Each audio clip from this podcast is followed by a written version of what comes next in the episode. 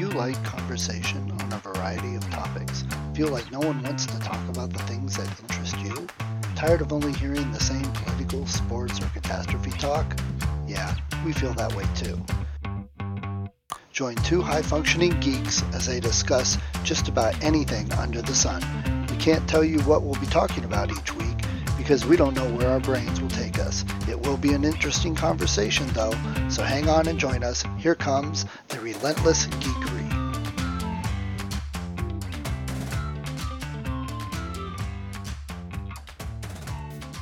Kind of so there here. That's how we'll start off. You know, one of the one of the real things that I think is funny about the world is like dichotomous thinking, black and white thinking. When does that work? Like ever. Doesn't it seem like the world is always about incrementalism and things along a spectrum and that you don't really get means uh, there's a there's a desire for some of us to have a big yes no answer and yet what i always 42. see without playing devil's advocate is is like there's always complications there's always extenuating yeah. circumstances there's always and and that ability to handle I, I just read a little article about this that the ability to handle ambiguity is like in the middle with I don't know, regular people. And at each end of the political spectrum are the people that want to just say, no, it's this way and no other. And, and there's always a certain amount of ridiculousness and not only political, it's about virtually anything. You know, when you get people that like, here's the way to eat a hot dog. It is ketchup, yes or no. And there's no like, well, it should depend on your own personal taste. No, your taste is wrong.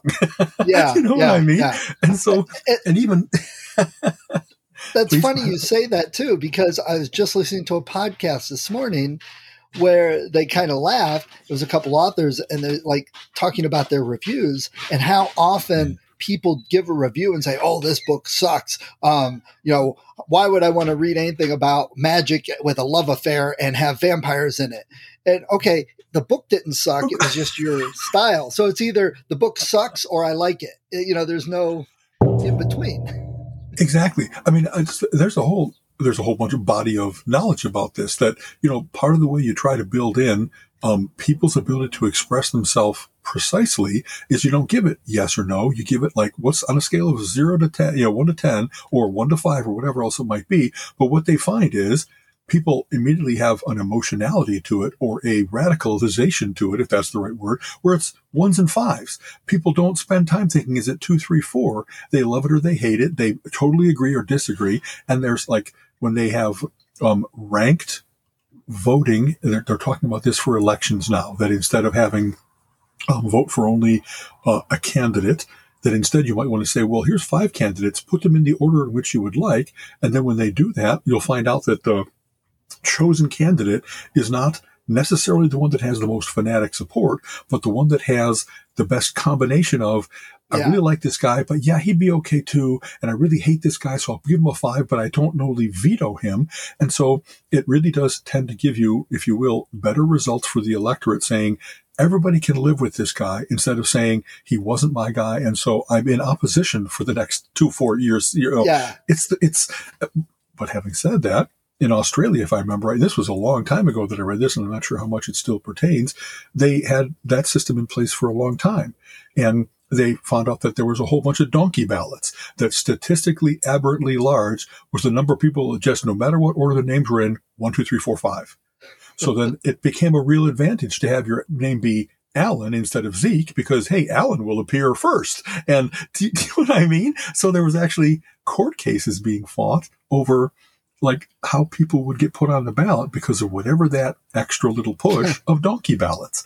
And so I wonder if a case like that, if there's some way to use all this new 5G and AI and all of that to, you know, do something with that. That it, it takes all those votes out of the thing. And like when you do that, one, two, three, four, five, it says, are you sure? Do you really want to do this? Because we're, we're moving your, your vote out till we count it. And then, you know, I, I just wonder if there's some.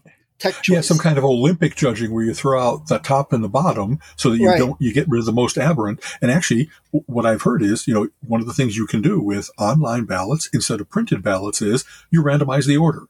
everybody, when they go online, sees things in a random order and they really have to like seek out their candidate and know how they're voting. And then it just gets rid of that uh, you know, kind of default fool that goes one, two, three, four, five, one, two, three, one, two, you know, that kind of thing. Right. So there, there are ways, like you're saying, to programmatically or statistically uh, account for the automatic skew that comes from just order or right. something like that.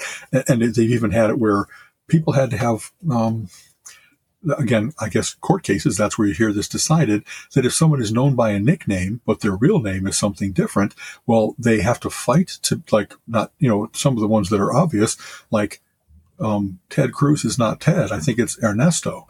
And yet, if you have not only Cruz, but a very obvious Latin element to it, there are some people that will de- definitely vote for that. And there's some people that will vote against it because isn't Ted Cruz the guy that keeps saying we got to stop immigration? But he's if you know, oops, an immigrant himself, and and just all kinds of things that it's Joe, not Joseph. Is Joe more uh, familiar, kind of I can sit down and have a yeah. beer with Joe, whereas Joseph is the more formal version, the putting on airs version, and it's it's. I know this is weird to have to talk about it as if it's all real, but actually Freakonomics goes into a whole big chapter about how names are destiny. You know what I mean? That you can see people that have standard um, like, I don't know, Christian Bible names, if you will, they kind of seem to have no perturbation as to how people view them.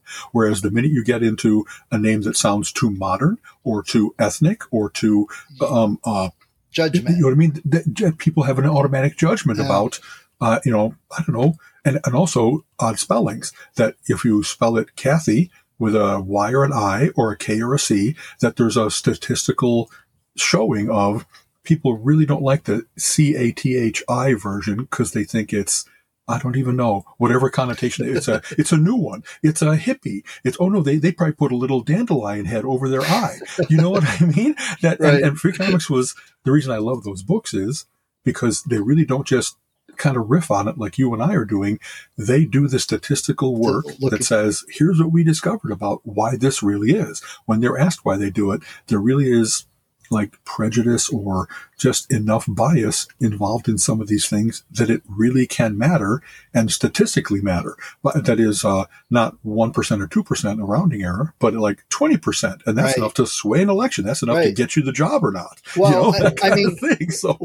what, what you're saying is absolutely true. It's all the psychology. That's the same thing we've talked about before with like marketing.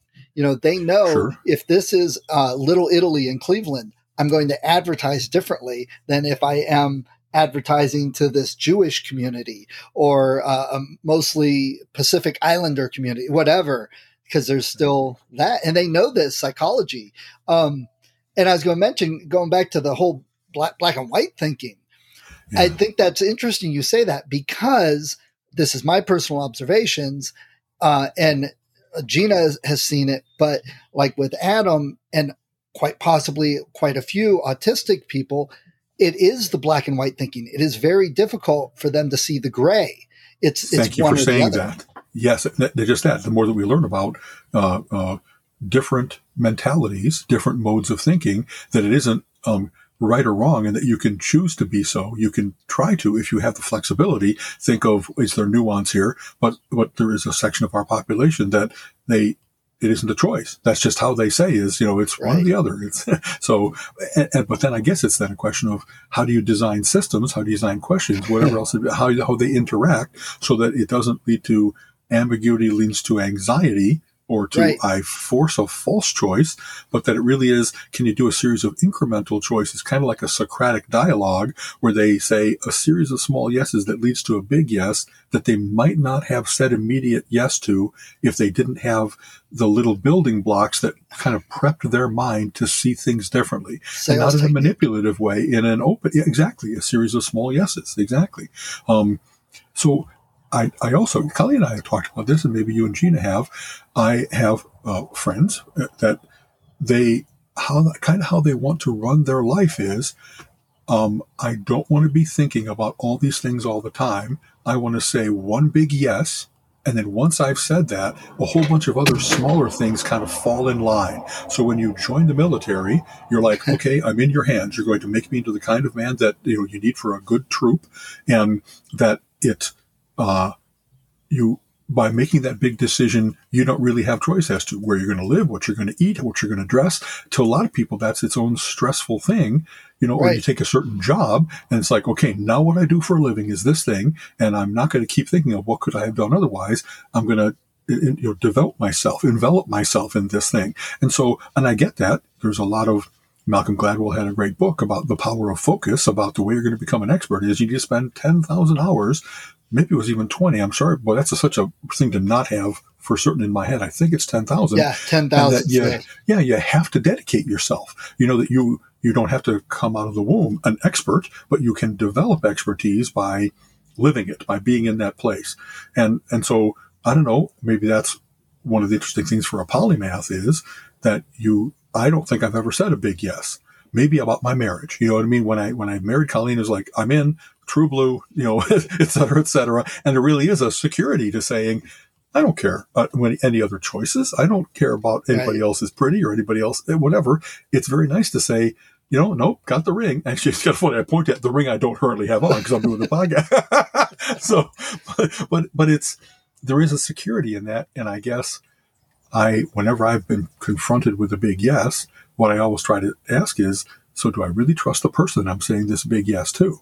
To me, it's never been a, a, company or the government or the military. It's not like an organization. There might be creeds that propose a certain thing, but then I'm always aware of, you know, there's all kinds of people that once you say the big yes, they immediately start trying to take advantage of you. And I really mean that. I, I really think that there's all kinds of charlatans in all kinds of places that go to the place where there's been a big yes, and then they kind of abuse their power. How so did you know we real... were starting to look at another car? well, yes, you know, I, I kind of like the inoculation. You know, I often we have a memetics talk that it's important to have when meme, memes pop up. I just posted about this. There's certain phrases now that they that see it's called the uh, the thought terminating cliche. That there's a whole bunch in our vocabulary now where people say, "Well, it is what it is," and it, it can be useful to say, um, what does that mean? I don't care enough about it to talk about it. Um, it's just, it is just an acceptance of reality, if you will. But there's all kinds of people that say that where the discussion is still going. It, that there's like nuance to be developed and viewpoints to be presented, and that they present it as let's move on, and and that uh, and, and I, this kind of funny, straight out of my days at Progressive, can't tell you that was a pet phrase that I had learned here compared to where I had worked elsewhere. Like, uh, let's take this offline. And it's like, well, actually, no, we have the six people in the room that all have a stake in this, and I don't want it to be you and me have a discussion. I want everybody here right. to have their say. But then when you would say that, they would really get pissed about how it was right. a little bit of a power play that I don't want six people in on the decision. I want to make the decision. I want to persuade you about it. And and sometimes when people attempt that thought terminating cliche, it's it really is when you say, no, I'm not done that they're not looking to have more discussion. They're really angry about the fact that you didn't fall for it. You didn't cede right. to them. You know what I mean? You didn't have the black and white thinking that agreed with them. I guess.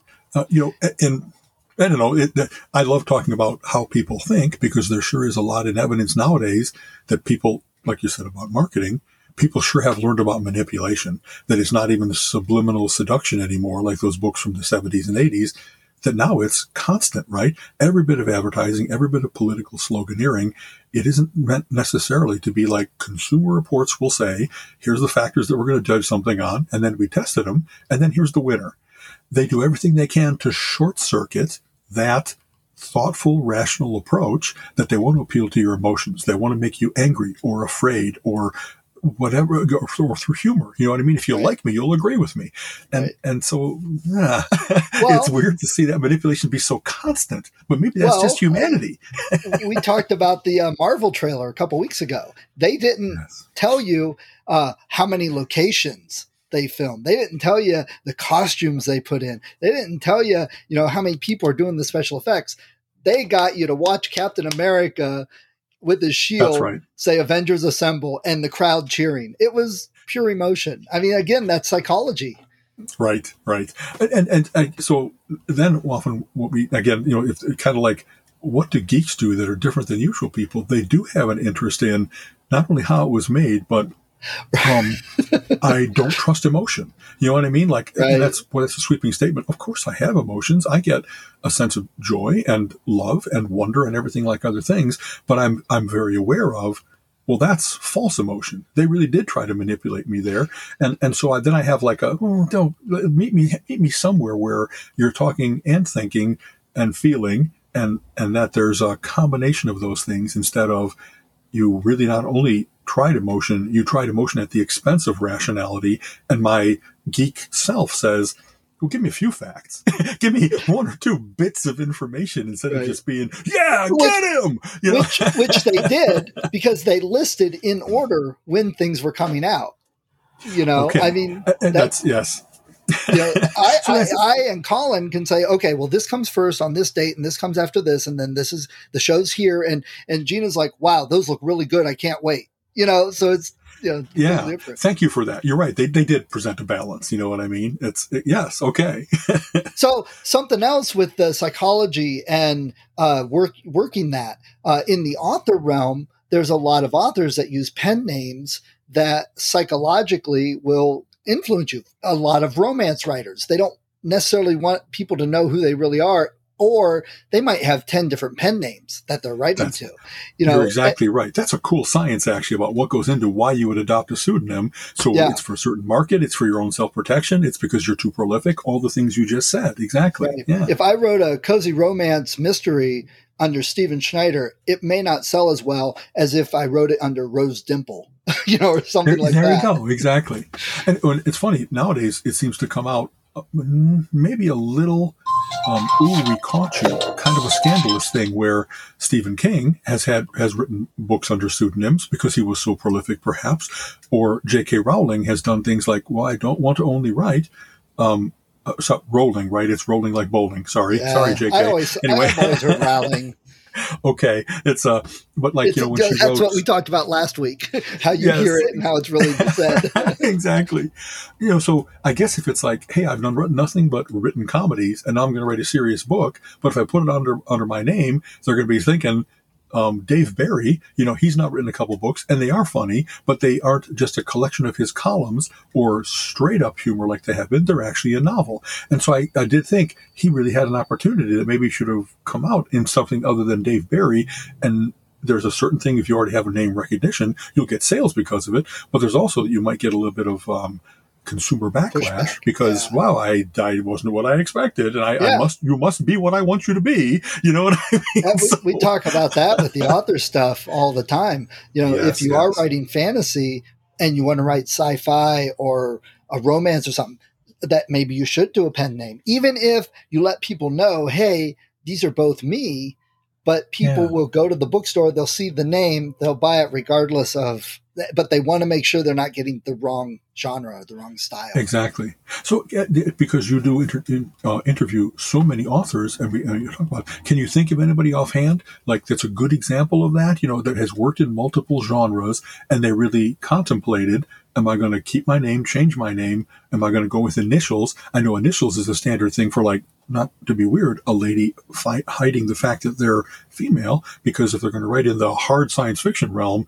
They kind of can't Like let on, you know what I mean? DC so sad that that has to happen something like that exactly or or um Jemisin right that that you know Yeah. i i think that now now it's she is um on tv being interviewed et cetera et cetera you know who she is but when those first came out there was ambiguity and i wonder if she did that to have it work in her favor if you will Right. you know i shouldn't i shouldn't attribute thoughts to her but i know it- others have other authors have Right. I, I haven't. I can't think of a off the top of my head uh, that I've interviewed that they uh, have multiple pen names. I do know an author. Uh, she's from America but lives in Costa Rica. Uh, she writes. She won't tell even the rest of us what her super secret pen name is because it's erotic type fiction under a very specific genre. And she's like, I just don't want to be associated with that when I go to you go. conferences and stuff like Yeah. that. And she's working on writing some sci-fi now under her real name, so they're completely separated. And I know um, Joanna Penn, um, who is a big in the indie world, uh, does a podcast for twelve years now. Um, Right. But she writes under JF Penn and Joanna Penn. JF Penn's the fiction thrillers, and Joanna Penn's the author nonfiction. Um, so that makes sense. That it's actually yeah. linked enough that if you wanted to, you could you know either yes. differentiate them or group them together. Okay, yeah. yeah. And I know there's another, but the weird thing is there's another author, Lindsay Buroker. She's an outlier because she writes fantasy, she writes fantasy steampunk, she writes sci-fi. She does it all under okay. one name and she's been successful. Whereas 99% of the people that try and do that, they, they, they get people going, where's the fantasy? I don't like this. And they lose their audience. So somehow she's been able to do Got that. It. Yeah.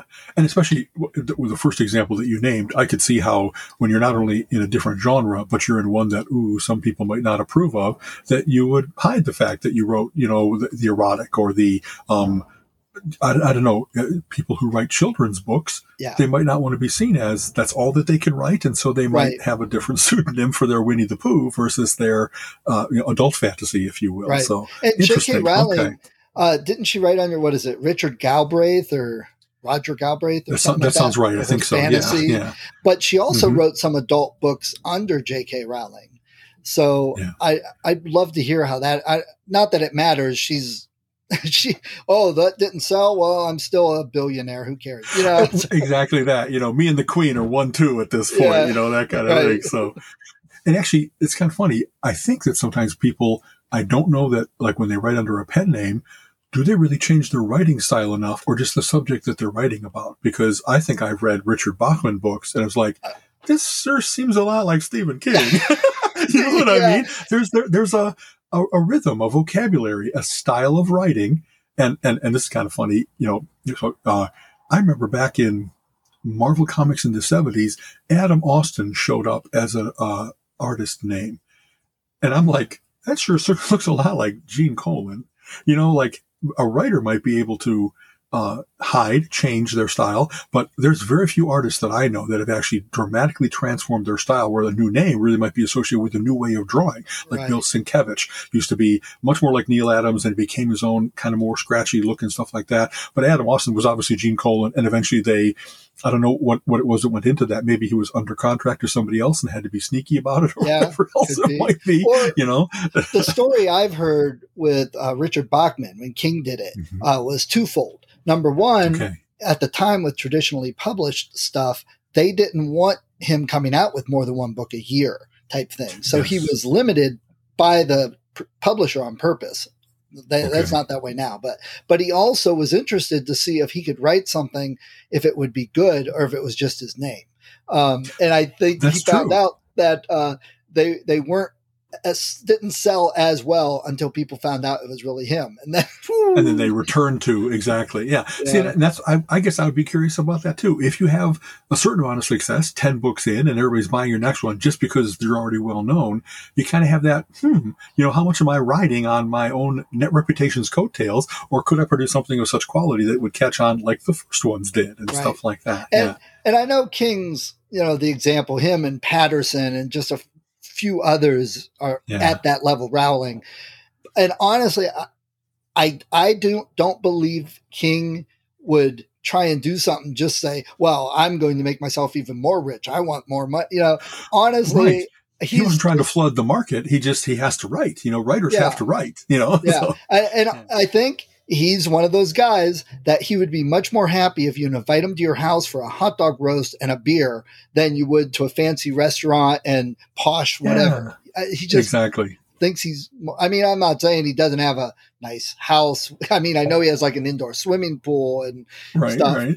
but you know, I think deep down he's still that aw shucks kind of guy which is how, why he can write that he's decent rich. He only has like three Ferraris instead of ten. Exactly. That would be too much. Actually, actually, I think it's more um, um, bikes. I think he had some bikes. okay, like some really That's nice fun. classic Harleys and stuff. Yeah, yeah, and you guitars. Know, that's when when you get to that level of like it's as if you won the lottery and you don't have to worry about it anymore it's kind of fun to see the way that that plays out for people. That for some people like jay leno was cars i guess his is yeah. bikes. It's very or some people want that that beautiful mansion. You know i don't know it's kind of i've I've never been rich, but when I was making okay money, uh, my I used to get kind of chided by my family of like, when are you going to like go legit and get a bigger house and a nicer car? It's like, well, I'm too busy buying comic books and puzzles and stuff. You know what I mean? My right. joy was in those things, and I didn't live in a shack. I lived in an okay house. But I, for you know, like me, before I got married, why do I need twelve rooms instead of eight? Right. You know what I mean? For and I'm, well, I'm going to stop to have a lot of dogs, so I have one dog for each room. I just I didn't have that weird like American white picket fence acquisitiveness of upgrading those things. I, I kind of had things set up like I liked. What did I need? Enough walls to put bookshelves up on. You know yeah. what I mean? and, and, that's interesting. so, because I mean, we've talked about the investing and stuff at times. Sure. Um, I think definitely there are people with different thoughts. I know there are people that if I won the lottery, the a big one, 30 million, something like that, right. that they they'd go crazy. They'd buy the big estate, they'd buy uh, all these cars and stuff. And Gene and I have talked about it, and I thought about it, and I know people say, "Oh, you don't know until you actually have it," and I'm like, honestly, right. at this point in my life, I really know me a bit better. I wouldn't enjoy spending, you know, five hundred thousand uh, on four different cars. I, I just right. wouldn't enjoy that. I, right. I, honestly, I'd like to get a really nice BMW uh, and not have to worry about the repairs. you know, I hear you. That's it. Yeah, it, it's you know it's kind of funny. You know, everybody has their fun lottery discussions. Whenever the lottery hits 300 million, it seems that everybody has that. What would you do if you got it? And, you know, I don't know. My family has a thing where we did this when we are very young. Maybe now we quotes don't need to do it, but we kind of had a thing. If somebody wins, we all win, right? We'll split it. Right. And I would want to do that. If I won, my, my brothers and my parents each get a share and, and now they have, you know, wives and kids and stuff like that. So I, it's, it, I don't think I've had to expand it to be now there's 11 people that get a share or something like that. But it would never occur to me to keep it to myself. Like, is my life going to be substantially different because I have $20 million instead of 7 million and my brothers each get seven? It, it would just be such a joy to be like, I never need to worry, you know, because to me, that's what money means in a lot of ways. It's not right. possessions, even though from my full house, you might not know that, but it's always been about like um, choices and security. And so I'd want them to have that too. I, I, I love my family and I would, it'd be just so fun. Like, isn't this cool that, that, you know, we hit, what, what you know? what I would love to do is for my closest friends and family, you know, obviously mm-hmm. the kids and stuff, help them get started setting up like a business not just here mm-hmm. have some money, but like Colin, you know, he'd like to have maybe a comic book store, he, maybe do grading uh, of the comic books, um, you know, help set up a good place for the store to get started. And, yes. you know, then, then you can run it or, you know, the girls with their art. Uh, or Jason with his lawn mowing. uh, yes. Just help them get a business going of their own.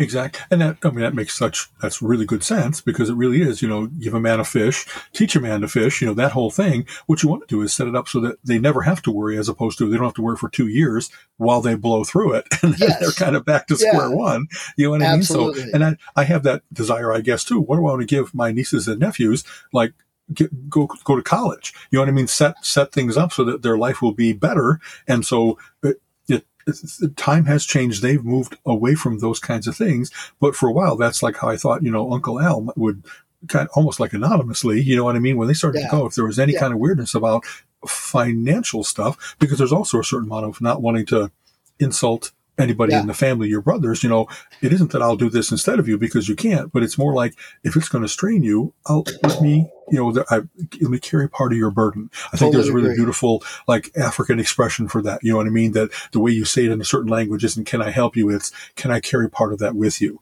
And that's kind of how I think that's of it. Nice. The difference yeah. between a help and assist, where you're not doing it for them, you're doing it with them. Do you know what well, I mean? So, and honestly, you know, that'd probably be my agreement is, hey, I know to set up a comic book store, you've got to get inventory, you've got to get the building, you've got to whatever. So it's a hundred thousand or two hundred thousand to really get it going. It's going to take six months or you know, whatever it is. But I'm yeah, your partner, yeah. so I got you set up, I got you running, but I want something each month, and that's your residual income instead of putting it all in investments.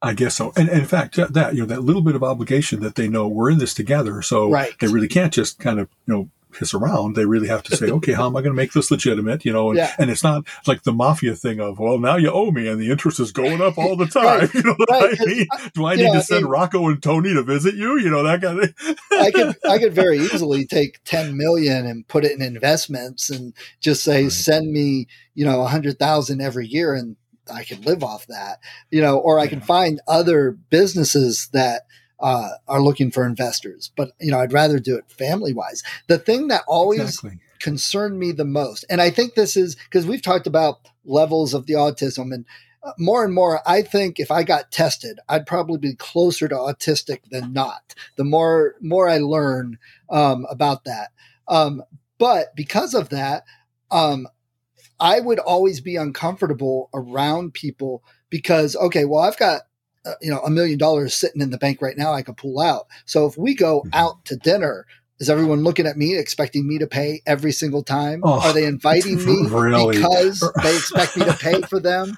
You know, that's the Yeah. uh, that's the geek introvert uh, paranoid, I guess you could say. That's very. If actually, I had a friend way way long ago when I first started to be an independent consultant that absolutely had that paranoia that every date was kind of framed by, maybe spoiled by, are they a gold digger? Are they in it for the money? Every business dealing they had, they were always concerned about someone trying to rook them, and it's like. I'm one of the good guys. I swear all I want to do is let's work on something together. We'll have a nice divvy. We'll put it in a contract so there's no ambiguity. And, and I just, it, to see how that was affecting his life in ways that every, he had to be kind of on top of every deal. It was like, wow, you even a, even a a good guy, an honorable guy, you kind of have no room for that in your life, and that's Yeah. going to cost you. That's going to be a really tough way to get through life, Yeah. you know. And I, So- I, I know that uh, with him. I mean, I had that problem when I was younger dating.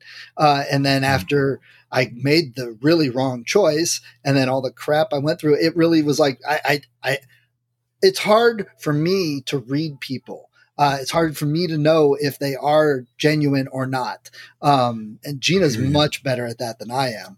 Uh, so Okay. it was hard, and it- even in high school, and we've run into a couple people, and Gina's like, "Well, how come you never dated her?" I'm like, "Uh, really?" You know, I'm like, "Ah, yeah." It's like I can't even think about it, you know. But then I Right. found out from a few people, it's like, "Well, yeah, so and so thought you were cute or whatever." I'm like, "Really? Huh?" I, I yeah, never picked up on it. It's you know, so I guess that's something that we share. Colleen has commented on that for me. Like, you didn't know that a lot of people are interested in. It. It's like, no, I was like just kind of like too busy being me. I didn't. Right. I didn't. I know I'm not always scanning the room to say who are my prospects. It was more like I want to be friends with them and I want them to, I don't know, laugh at my jokes, play a game with me, spend time with me. But it Right. wasn't always. I wasn't always on the prowl. You know what I mean? And, and I know people at the other end of the spectrum where they walk into a room and they quickly scan and say, these are the two ladies that I'm going to go after, or Right. guys, you know, ladies do it too. And, and so I guess I, I, I shouldn't say I'm immune to that. I definitely have like physical choices or the sound of a voice or the way people have a, a way they carry themselves. And that's, it's kind of funny. I love how our, our, uh, we always digress all over the place. Some of the ways in which I've always tried to describe what I'm attracted to is it isn't necessarily body parts. It's like, so are they up for it? You know, if I wanted to go on a hike, could they go? If we had to move a couch, could they grab the end other end of the couch? Could they be in both a ball gown and in scrubs? And I kind of like that where they're a boon companion and that we're going to have good times together. And, and, and, Yes. and it is, I find, um, uh, shapely, womanly, more attractive than girly. You know what I mean? And I think I kind of like cute more than beautiful because there's a, there's a funness to it as opposed to a, an unapproachability to it. And, and I, I could talk about this for a long time without really knowing if I'm telling the truth. You know what I mean? I like, do I like uh, girls who look just like my mom or just the opposite of my mom? Do I like someone that looks like a movie star or do I like, you know, the, the girl that's going to work on the tractor with me? I have omnivorous enough taste that I am attracted to a whole bunch of different kinds of things, Yes. I guess. And so it's not that I have, he's got a thing about, uh, uh, you know, redheads or something like that. Maybe when I was young, I did. I thought that redhead was very pretty, but then it wasn't the only thing. There's all kinds of beauty in the world. There's all kinds of Yes. beautiful. I've tried to. So Gina, Gina's an ENFP. I'm an INTJ. So we have a lot of opposite thinking on things. right, right. Uh, and I've tried to get her to understand that if like if a waitress comes to our table and she's like, "Oh, she was cute. Were you checking her out?" And I'm like, "Oh, um, I didn't even realize. Yeah, I was wasn't even girl? thinking that." Exactly. Yeah, exactly. and um, what I've tried to get her to understand is the looks part of it. You know, forget about the terms of beauty or anything like that, but the looks part of it are enhanced by the rest of the package. That you could have Yeah. the most beautiful woman ever, hot, whatever. The the pheromones are just dragging everybody in.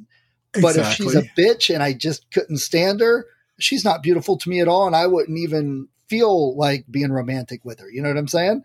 exactly. But if there's somebody that you would say, yeah, they're okay, but they have a great board game and we have a conversation where we're laughing, that person to me looks way more beautiful on the exterior because of the everything that goes with it.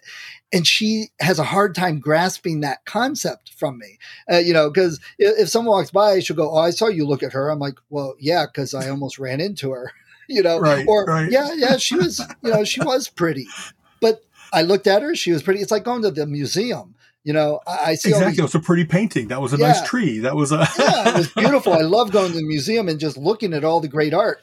But I hang up Star Wars in my house. you know, That's very funny. Exactly. and, and, but I have she- had I was just going to say, but she doesn't uh, quite understand that sometimes.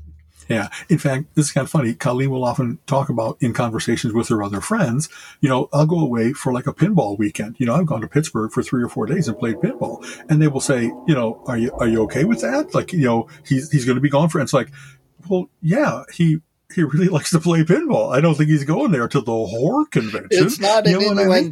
It's, it's, and it, it is, yes. Um, kind of how I, oh boy, I, I always wanted, I wasn't great when I was young. You know, when you, when you, I, when I was young and full of hormones and didn't know about love and about the pain of not doing right by love and stuff like that. I, I really wasn't great. I, I made my mistakes. I hurt other people. But boy, when you do that and you see the pain, you never want to do it again. And when you've had it done to you, you never want to experience that again. You don't want to have anybody else experience it. So I have, I've really tried to be uh, like not only faithful because it's, you know, I know, the right thing to do, but it is. It, it is that I, I don't want anybody, all the time that people waste worrying in that way about, you know, did you look at somebody else? Are you going out of town and are you doing something?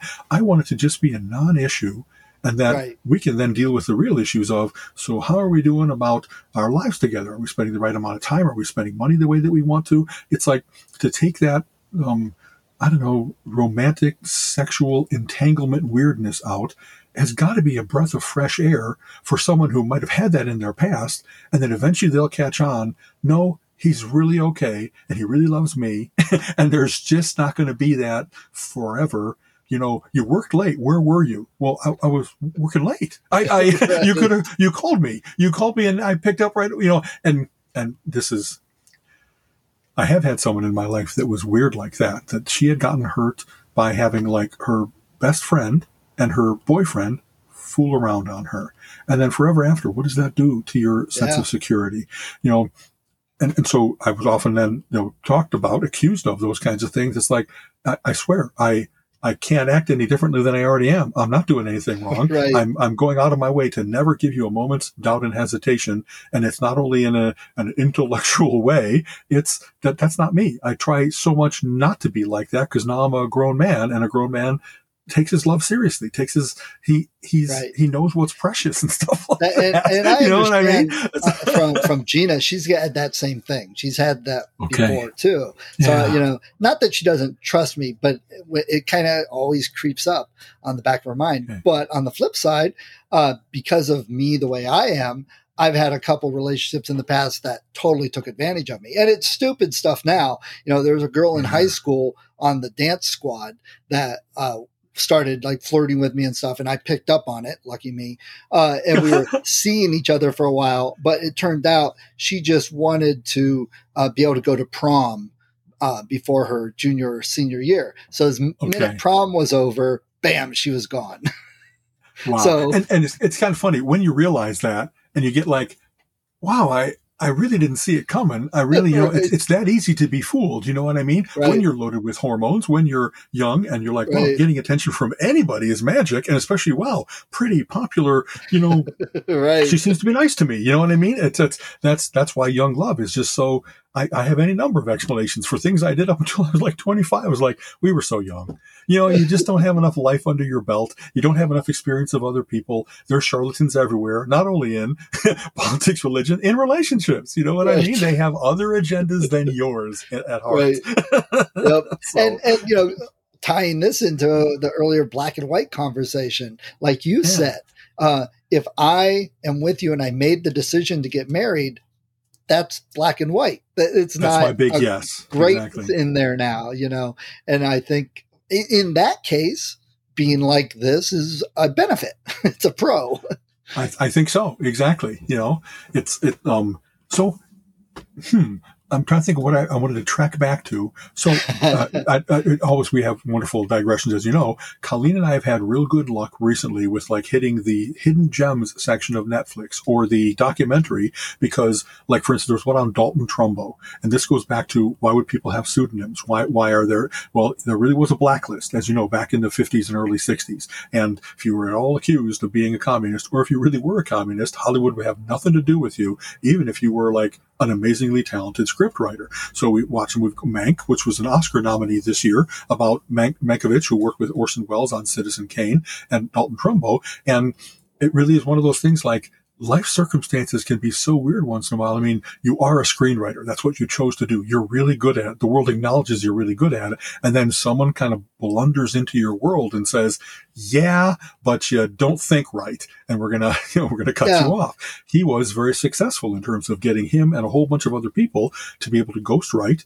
all kinds of things and not at first just make a living at like a B movie studio where the guy was like, I like your stuff. I don't care what Washington says. But then eventually there's bold enough uh, producers that will say, well, you know, get me that script and we don't have to put your name on it. It'll be Alan Smithee or whatever the standard, you know, uh, fake pseudonym is. But then when it wins an Oscar, you're like, well, are we going to let on? Are we going to, you know, hey, all of Hollywood, you've been fooled. Spartacus was really written by Dalton Trumbo. You know what I mean? That kind of thing. So it's, it, that was, I guess, I really, I can't recommend that movie enough. It's Bryan Cranston, who, as you know, did Breaking Bad and various other oh things. yeah And yeah, he's, he's really good in that role. And, uh, it, I, uh, sweeping statement. There's, I learned so much history up until like 1945. And then all the history classes kind of stopped. And, and so I've had to fill in from reading Mad Magazine about what happened in the 40s and 50s, from watching MASH to learn about the Korean War. Right, what a right. terrible way to put it, but you know, I, um, I have gaps that I've tried to fill in. And part of what you want to do with a documentary is let's watch the quiz show thing to learn about the quiz show scandal. Let's, you know, there's a compressed two hours of here's hopefully the main points not to warped by having to make it entertaining. Right, Let's learn about the blacklist. Let's learn about, you know, uh, the Chicago Seven. And we really have been seeking those things out that it's not only about entertainment. I kind of really know what was going on with the Vietnam War, with the protests in Chicago, with uh, the, the, you know, the big short and what happened with all of the housing scandal. It's kind of cool to get all that information in a way that it's also in, entertaining so that you don't mind learning, you know, that kind of thing. Uh, we really have been seeking out more and more of those, maybe peppering them in between things. You know, I sit down and I watch my Jupiter's Legacy superhero thing, but then to kind of get grounded in reality, let's watch Silkwood. You know, and there really was a terrible scandal. We just, we just Radium Girls where um, screaming from today's headlines, the girls who used to paint the watch faces that had radium so they would glow in the dark. right Well, you keep on licking that paintbrush and you ingest radium and funny how that'll kill you dead. You know, you become radioactive. It settles in your bones and stuff like that. And not only did it happen, but how much resistance there was on the part of the American Radium Company and the doctors and lawyers and other people they had in their pocket to keep saying, nope, it, there's nothing going on here, despite four people now having died of radiation poisoning and stuff like that. And uh, again, a nice thing that I like to not only see filled in, but like, man, haven't we learned, you know, Radium Girls was, you know, how long ago? And yet we still have today the denialism about, you name it, about smoking, about, you know, anyway, people are people. yeah And there's so much money to be made in some cases that it really makes it that they, they can't go to the truth. They right. won't let themselves because they see it's not only about them, it's about, oh, my family will go unfed or whatever they do in their mind to say it's a matter of like survival as opposed to, uh, it's a wrong thing and I should write it or something like that. Right. So you mentioned learning uh, history through various things. Mm-hmm. Um, gosh, I, I was blanking on the writer, but the the uh, book Guns of the South. Um, okay. You said Trumbo, so now that's stuck in my head because it starts with a T. But Guns of the South is where I learned more about the Civil War than I did from school. Interesting. And is it is it a biography or uh, no? Like, because Shelby um, Foote is oh Harry Turtledove. Um, Harry Turtledove. I was just getting to it. He wrote alternative histories, right? Yes, that, that's what that it is. Talked it's, about what it could have been differently if this guy didn't get assassinated, yes. if this battle went differently. Yes, they're great. They really they, are. They, yeah, yeah. They they have just a smidgen of time travel in there, but they don't delve into it. And these people right. from our future bring uh, machine guns to the Civil War, so the South yes. wins. But the exploration in the book of people's thoughts, opinions, and what the war was about, what people think the war is about, and what they exactly. were exactly the culture doing. behind all of it. Yes. yes, and even Lee, his thoughts and how they weren't. Uh, you know, in a line necessarily, he was just doing his duty, uh, and how right. I think I think it was Lee that they essentially took over his house and turned it into um, a medic, and that turned it into Arlington Cemetery. Uh, and I was like, okay. I never knew that you know? So it's just some of and i know people say well it's fiction but the fiction part is the machine guns. Most of the rest of it he you know looked into it and put real history stuff in there. You have to, to do that yeah. to make a really good alternative history book. You can't just yeah. make everything up. So that's, yeah neil I, I gaiman has a yeah i really like liked those. In fact i think that's one of those where there's a lot of them and i think i might have gotten like four in out of six. And then for whatever yeah. reason, I diverged and I never have read whatever the last few in that series. I never finished the series and they got boxed up and now they're in the, the vaults. When it's like, when I find them again, it'll be like, oh, I've been, I've been thinking about you. I've been waiting to get the chance right. to return to you, you know, um, Neil Gaiman has a great quote along the lines of stories are a lie that tells you the truth again and again. And that's, right. you know, we've talked about this before that it fantasy or just fiction in general, it isn't, well, people have a, a prejudice towards nonfiction because they want to get facts only and I'll make my decisions. It's like, well, facts aren't only things and numbers. It's humans. It's how people operate, what they think while they're doing it. And being able to get to empathy, being able to understand what happened and why it happened, what people were thinking and feeling while they were doing it. Of course, that's not a nonfiction work. You, you can't put on the brain cap and, and look peer into people's thoughts, but fiction authors can often get to that in a very plausible way. It doesn't have to actually be true, but it can put it into your head that you're trying to say, well, why did they act like that? What was going on there? And it just gives you more of humanity, I guess. You know, you're not only right. your own set of things that are in your head, you get to put on various different hats, different personae, a little bit we've talked about when we play our role playing games. You know what I mean? If I'm going to be a thug in this one versus a magic user in this one, you kind of change your mind. You know what I mean? You put on a different way of thinking about the world. So, yep. and a, a, couple other really good ones along those lines, like you were saying with yeah. the facts. Michael Crichton wrote two really good ones. Um, I think Airbus or Airframe, something like that, where it's okay. about the aviation industry and mm-hmm. uh, the the um, sub the seedier underbelly of the politics and uh, companies and stuff. And the other one was State of Fear, which was about climate change. But I mean, this was almost twenty years ago, and. Right. And I know it's fiction, and I know nobody has like created a tidal wave to wipe out a uh, island just to get their their donors to donate money. I hope right. not. But just the the things that makes you think. Uh, uh, one of the scenes in there is the character is talking to these lawyers about data that they've received about the temperature and this, and they ask him questions. He's like, "Oh yeah, well this." They're like, "Okay, but here's the actual data. And here's the facts. He's like, oh, well, that's totally different than what I thought. And they're like, mm-hmm. and it, but but look at it this way. Here's the same data. Oh, but that's a different number. Exactly. It's manipulated to get the result you want, and that exactly. made me question a lot of things uh, after reading that book. Yes, I'll, I'll tell you. Uh, so I, we we talked about hey, what you know, every week we get to only a certain number of things that we th- we might talk about. I've been really enjoying a whole bunch of John Sandford books, both the Lucas Davenport series and the Virgil Flower series, and the, um, I'm up to um, about to be current with Lucas Davenport. Masked Prey is about. Um, uh, on a website appears a series of uh, photos of like senators' kids coming out of school, being at the supermarket, whatever else it might be. And there's kind of that weird implied threat of why would somebody be taking these pictures? You know, who's going to use this that now that we know that the kids are at this school? Oh no, they might be kidnapped. Well, the whole book is screaming from today's headlines. It's really good at, he has characters that like he puts them into the mindset of what if you really were, um, really bigoted racist, but you're very American. And so you twist everything into I'm the good guy. I'm the one that's right. acting like I should be. What if you're only a sensational seeker? You want to get your name in the headlines pretty much no matter what it takes. What would that be like? What if you're the FBI agent that not only is trying to catch the criminals, but you have a personal experience of this in your past, and so there's a little bit of vengeance as well as justice. And I'll tell you, they're, they're, he writes very, very well, and they're riveting because, like, wow, this this really could be as real as real. This is just so much what you wonder if that's what's really going on when people storm the Capitol, or like you devoted your entire life to this false premise.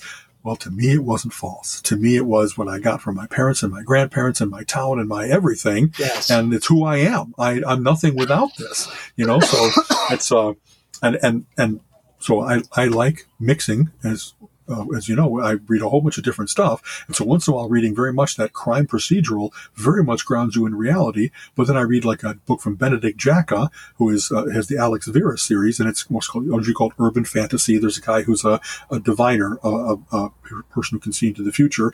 But the plot of the books is often what are the friends and allies and enemies that he makes? What is, how does he deal with the junior and the senior council of magicians in London? And all the locations are real, but the, under this uh, building happens to be also a, a, you know sacrificial chamber or whatever else it might be. Hmm. and that interesting combination of you know, magic doesn't change everything. It makes people be more like who they are because now they can act on their impulses, if you will, or it, they're just, they're very good with that combination of like really gritty and also there's that little fantasy element. So you can say okay here's how they break the rules but nobody's a genie. They can just wish things to be different. They're i don't know i find them riveting. They're very well written for that the actions have consequences and that as he has done things it's probably there's 12, 12 books in the series now um, and and um, the uh, Kevin O'Hare and Iron Druid books are really good about this too. That when you make a decision, like the next book, three books away, it has ramifications. You you broke a promise to somebody, and now they don't trust you anymore. And now when you really need their trust, they won't. They withhold that, and now you don't have them as an ally anymore. Or that there's unexpected alliances because the enemy my enemy is my friend, and they they go into that. Like I really like the fact that it's not the episodic restart of every new book has a new villain and don't worry, nothing that has happened in the past. They might make an occasional, you know, hey, he's driving the same car.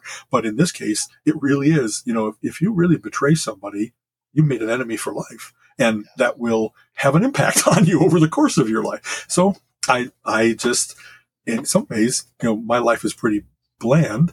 I haven't necessarily made like a life or death enemy, but everybody has those things where we were friends and then we had a falling out, or someone that we weren't really friends, then we found a way to ally, and now we're better friends than I ever thought we really would be. And whatever else it might be about romance, like we talked about earlier, or just about the day to day associations, work, office allies or enemies, competitors, doesn't have to be enemies. It's just if there's only one CEO job, You know what I mean? People are going to do what they need to to keep right. moving up. And sometimes it has to be, there can be only one. So not quite the losing of the head, but it is, you know, figuratively, figuratively instead of literally. Yeah, so, exactly. So what's the uh, Virgil Flowers one you're reading right now? So I, I just finished it and it was, um, uh, let me think, um, uh, genius, um, frozen genius, something like that. It, has got, um, it is that uh, your it's academia that have disagreements over the right way to have um, cultural um, elements, cultural sciences programs, and getting more towards diversity and inclusion. But that even there, you know, I, hmm, it is not often uh, colors that go to war, it's shades. They really believe in many of the same big things, but they have very different opinions on certain nuances of them, and they let that drive a wedge between them so that there really are like such competition in academia or such disregard for somebody who doesn't think exactly as you do that oh it might lead to foulest murder and and that it's it's very good with how much of it is really that that you really can start to play with red herrings for they really hate each other, but would they really kill each other, or would they hire flunkies to do it? Would something um, not having anything to do with them happen, but they take advantage of the fact that now that person has been eliminated, that grant will not be granted, whatever else, and so it's it's just a nest of vipers, and uh, you can't really tell anybody's motivations one of the things I come across in the Sandford books all the time is people lie. People lie all the freaking time. They lie to cops. They lie to investigators. They lie on the stand. They, you know what I mean? To save themselves, to not go through ego death or financial or physical harm. They, they, and even when you say, well, we got photos of you right here, it's like, that's not me.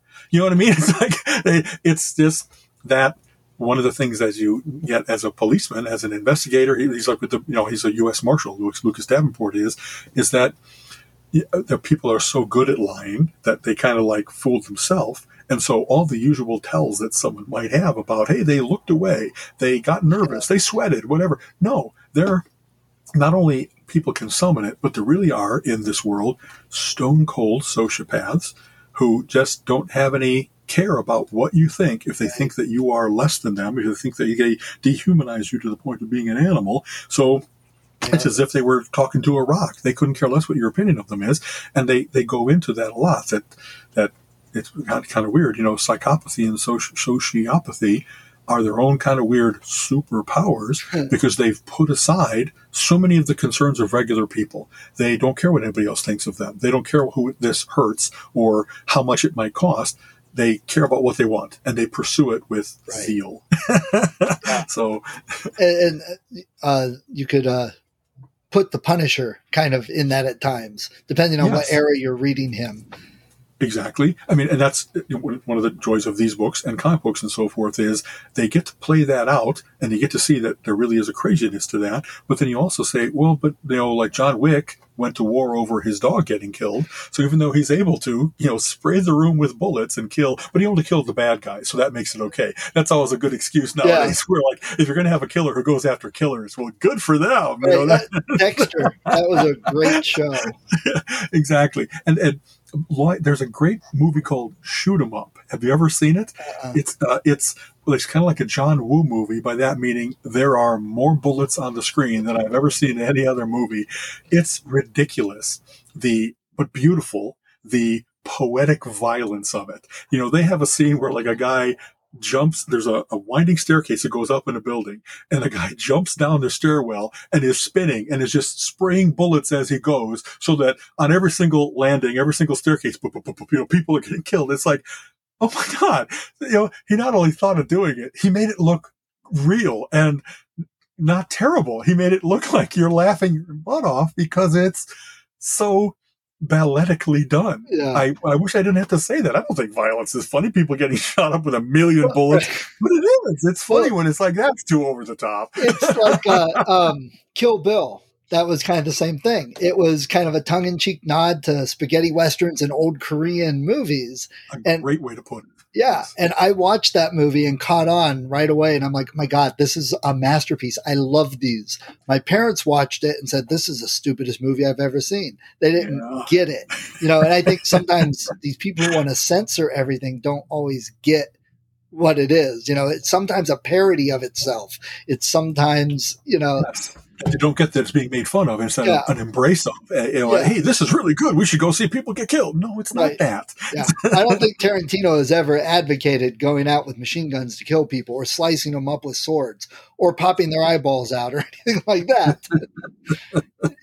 that that's the thing. You can put that in your fiction. It doesn't mean you're a, a sociopath in real life. I, you know, it's an escape just as much exactly. as Freddy Krueger and, um, Michael and you know all those others. Exactly. In fact, while I'm reading these, sometimes it's like you know, I I guess if ever I've worried about you know, am I, am I an oddball? I still get the same, the right revulsion at these kinds of things. Like, you know, I have focus. I have that ability to go into flow and do things that other people can't and kind of tune the world out. But it doesn't include, well, they were in my way, so I killed them. You know what I mean? That, that I don't have anywhere near that. I'm, I'm actually terribly sensitive in terms of, you know, I really do. I am aware a little bit different of what you said earlier. I'm usually quite aware of, um, our, um, uh, am I having an impact on someone? You know what I mean? When I'm one of the things that I really like about presenting in person instead of being on Zoom is that you get a whole person's body language and stance and laughter and are they paying attention and all that kind of stuff instead of just the head. And I've discovered that I really feel um, much less informed, much less interactive with people when I can't kind of see them and get the room rocking a little right. bit, get them enjoying themselves, laughing where the head actually goes back with laughter and things like that. So it's, um, my having a sense of humor was maybe when I was young developed so that I get people to like me. You know what I mean? In some cases it was developed because my older brother occasionally would like beat up on me. And it's like, well, no matter how hard you hit me, you can't stop me from laughing about it. You know what I mean? And, and, and that seems so like wow, that's it was psychology, you know, one one oh one silliness. And yet, I really think there's some part of that that they can't stop you from cracking wise, no matter how big the bully is. You know what right. I mean? Yeah. So, and if anything, it's not only about it's like when I could get my older brother to laugh, it would be like, well, that diffused the situation. Good. He wasn't a monster. He wasn't all, you know what I mean? I, whenever we go on tape like this, I almost like, he was a great you know what I mean? He might not have been the perfect older brother, but who is? Was I my a perfect older brother to my younger brother? Who is? Right. So, you know, when I, when I think about what formed me, though, your primary caregivers are, as you know, not only your parents, they're your brothers, your your teachers, your whoever else has a real impact in that way. And so, I I think for some parts of my life, how I came to think of like peers came from my brother because we spent a lot of time together, being only two years apart. Um, and yet, then when it wasn't perfect peers, it's like, okay, I need to look elsewhere. And now I have a best friend, too. And that is, you know, he's, is he a, a, different, a different kind of brother? Well, there's a different dynamic there, right? You know, it isn't like position in the family. It isn't, uh, it, there's, anyway, that's a whole, a whole conversation that we can have because yeah. it's kind of fun that's definitely one of those things that when you think about it at 15 and 35 and 55, boy, do you have different ideas yeah. once you get a little life under your belt and you've met more families and you've heard more people's stories about, oh, that's what was going on then. You know what I mean? I just was so, I was so young. right, I just, right. I you know what I mean? It was only, hey, you know, what's, what's going on? Like, because I'm, put out. I'm perturbed. I'm hurt, but it isn't that that's what was going on then, really, if you will. Oh, well. okay. Well, here, slight change of subject. So, my book of the week, I'm reading uh, The Witcher, book one. That's interesting. I'm reading some of the. So, what do you think? Sorry. Um, I need to read more to get a, a good opinion. So yet, but uh, and I don't know if the original writing in Polish uh, is this, but the the writing itself, and maybe it's just because I've been working with JD too much, uh, seems a little. I, I, I don't know. The story's good. The writing, I think, could be a little better, and I think a lot of that has to do with translation. Interesting. Okay, it's uh, you know, we, we, mentioned Michael Crichton earlier. One of the criticisms I often heard leveled at him was his science was really good compared to other science fiction thriller writers, but his characters were kind of wooden. And that might be one of those things that he had, had a little spectrum in him. Yeah. And that's what he talked about, you know, why people did things, but in a very scientific way instead of an right. emotional way. And I'm not sure about maybe that's why I, I, mean, that's why I latched onto him and he became one of my favorite authors because I okay. got it and related to it. Could be, you know, yeah. maybe. So I've, I think I've already mentioned I've been reading, you know, catching up on my John Sandford. Uh, you know, in fact, the next book in the series is oh my god, Lucas Davenport and Virgil Flowers team up the first thing they've met each other. There's a shared world here. So, but they're actually going to, and I don't have it yet. It's Ocean Prey, which I think just came out in hardback. So I'm going to wait it out and get it in paperback. But I'm looking forward to that because they each have very strong, interesting personalities and the books are different because of that, how they pursue an investigation. And we'll see how much of this is cooperative versus competitive versus actually conflictive, you know, that kind of stuff. And anyway, it's the same author, right? Yes, John Sandford, which is funny. It's a pseudonym for John Camp, it's like I didn't know that until probably huh. I read thirty of his books. Right. you know what I mean? I was so I'd be interested because you've read a lot of the both series and know the characters, right? To see if the characters feel distinct when they get together, or if they start feeling like one character. Because uh, I mean, for an author, that's difficult sometimes to get your characters to be different and not be just reflections of yourself. So being two main characters. Yeah, will he be able to? Yeah, but you know what? Interesting. By the same token, I've read any number of times for authors that it's like, you know, I was about a quarter way into the book where I wasn't writing it; the characters were writing it. Oh, they yeah. were speaking in their voice, and they were going through what they would do in this situation. And I think that's fascinating when you've created a character so fully fleshed out that that they're taking you on their adventure with you and you're just the scribe. Yeah. That's very cool, you know? I, so. I remember watching Stargate and like, like you've said before, very much predicting what Jack was going to do or say. And there were a couple times when I said the lines before he did, you know, it, uh, it was a new episode.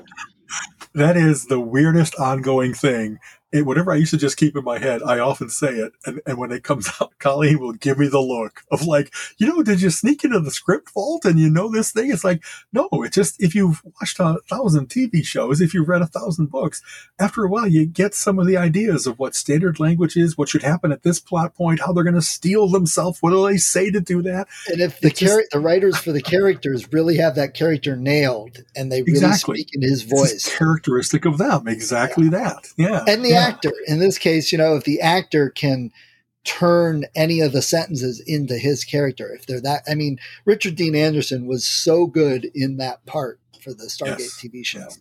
So it's, I also have to tell you, this is, you know, um, highlights of the week, if you will. We talked about, hey, by the way, happy anniversary. I was just going to say that. It's been a year. it's been a year, and it's kind of cool. I don't think we're running down yet. I think we still have more than enough to talk well, about new stuff. You know, how big of our is our list? Uh, right, exactly. I have to share this. So I might have talked about this. First thing I'm going to put, I'm going to put something on camera.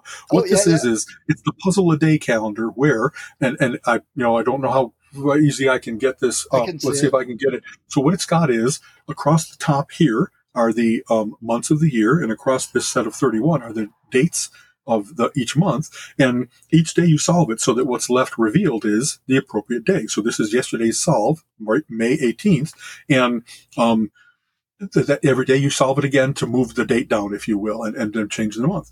Well, I had commented that a couple times I uh, had got where by coincidence at first, like I put the piece so that all you had to do was flip the piece and it went from 18 to 19 and the little gap in the C revealed that. So wow, a one second solve instead of dumping all the things out of the tray and that kind of stuff. I am blessed, as you know, by being in Mensa and by being, you know, involved in a whole bunch of different stuff to have some incredibly brilliant smarty friends. A guy named Oriel Maxime has done a, a logic puzzle tournament at Chicago area Mensa's Halloween for, I think, 20 years running, a long time. And he's brilliant. He not only is good at playing games, solving puzzles, but at designing them, which is a whole different way of you know how your mind working. And every every time I do the logic puzzle tournament, it's like you are the devil, Oriel, because I'm good at puzzles, and so I can usually get like one done really quick, two and three done with a little bit of effort, four and five I got to grind through, but I've never solved all six of them. Some people do. They're really they're better puzzles than I am. They're really good at the very. And he has. They're not all the same kind of puzzle. There's different kinds of logic to them where it's placing pieces in a tray. It's um, you know who owns the zebra based on there's five people in five different houses with five different animals and that kind of stuff. There's numbers like Sudoku uh, type things. So having said that, I talked about this puzzle online because I love the mathematical rigor of you got this tray and you got these pieces and the it's supposed to be that every single day out of the year, 365, maybe it even works for leap year. I'll have to see if February 29th works. Um, you can do it. And I, that's just how cool is that? Yeah. That out of relatively p- simple pieces, the combinatorics are such that it really works for 365 different solutions. I love that. But then when I said, hey, today's was easy, Oriel took it as a challenge and said, you know, I could make it that it won't ever be that you can flip that over. wow. It's indeed, but I don't, I haven't, um, physically printed. Why do I need a 3D printer? Because I want to print out some of the cool puzzles that are now in the public domain or that Oriel might have designed. He made one where it's, he's added the days of the week, you know, obviously Sunday through Saturday. And, um, by expanding that and having so seven more, um, spaces, but having another six piece, six uh, square piece and doing slightly different pieces so that there's no easy blocks. They're all kind of a little tangle. You know, there's a series of uh, tetrominoes.